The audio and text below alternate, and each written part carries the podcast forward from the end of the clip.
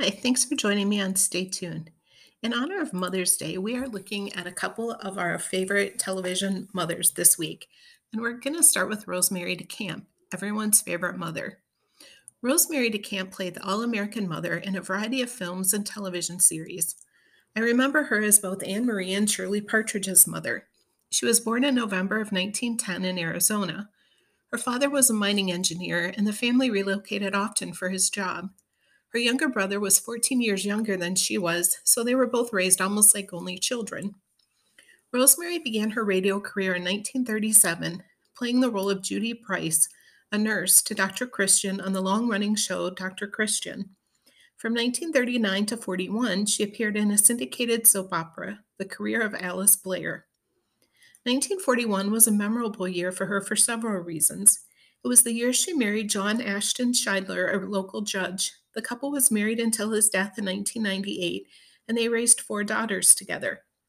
1941 was also the year she accepted her first film role in Cheers for Miss Bishop. She worked for a variety of studios. Many of her pictures were made by Warner Brothers. In 1942, she played the mother of George Cohan in Yankee Doodle Dandy. In 1943, she took the role of Ronald Reagan's mother in This Is the Army. In the early 50s, she portrayed Doris Day's mother in On Moonlight Bay and its sequel, By the Light of the Silvery Moon.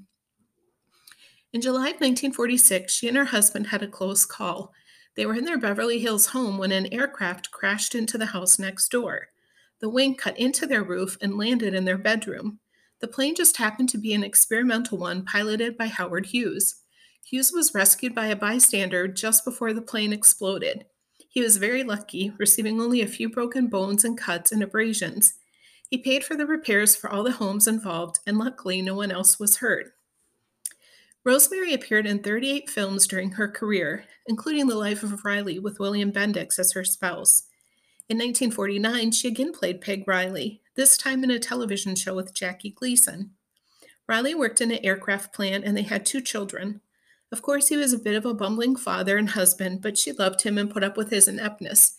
His catchphrase was, What a revolting development this is.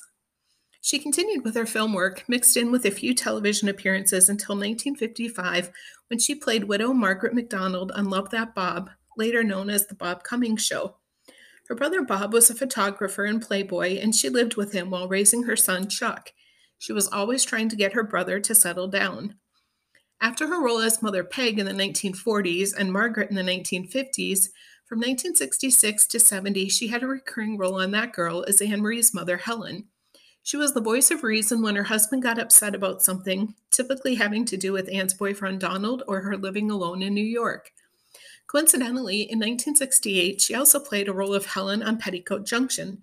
She was not Helen Marie there, though. She was Kate's sister, Helen, who came to help take care of the girls when Bea Benaderet, who played Kate, was ill in real life.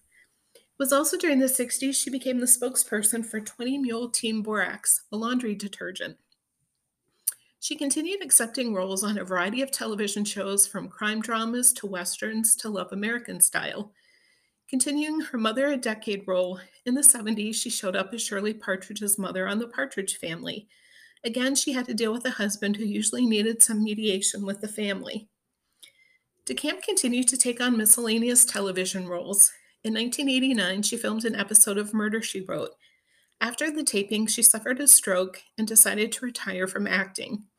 In 2000, she published her memoir, Tigers in My Lap. The following year, she died after contracting pneumonia at the age of 90. I cannot find any information about any of her hobbies or interests, but she was a lifelong active Democrat. She will always be remembered as a caring mother. The Institute of Family Relations granted her its Mother of Distinction Award because they felt she did more to glorify American motherhood through her film portrayals than any other woman. I cannot think of an actress who deserved the honor more than Rosemary.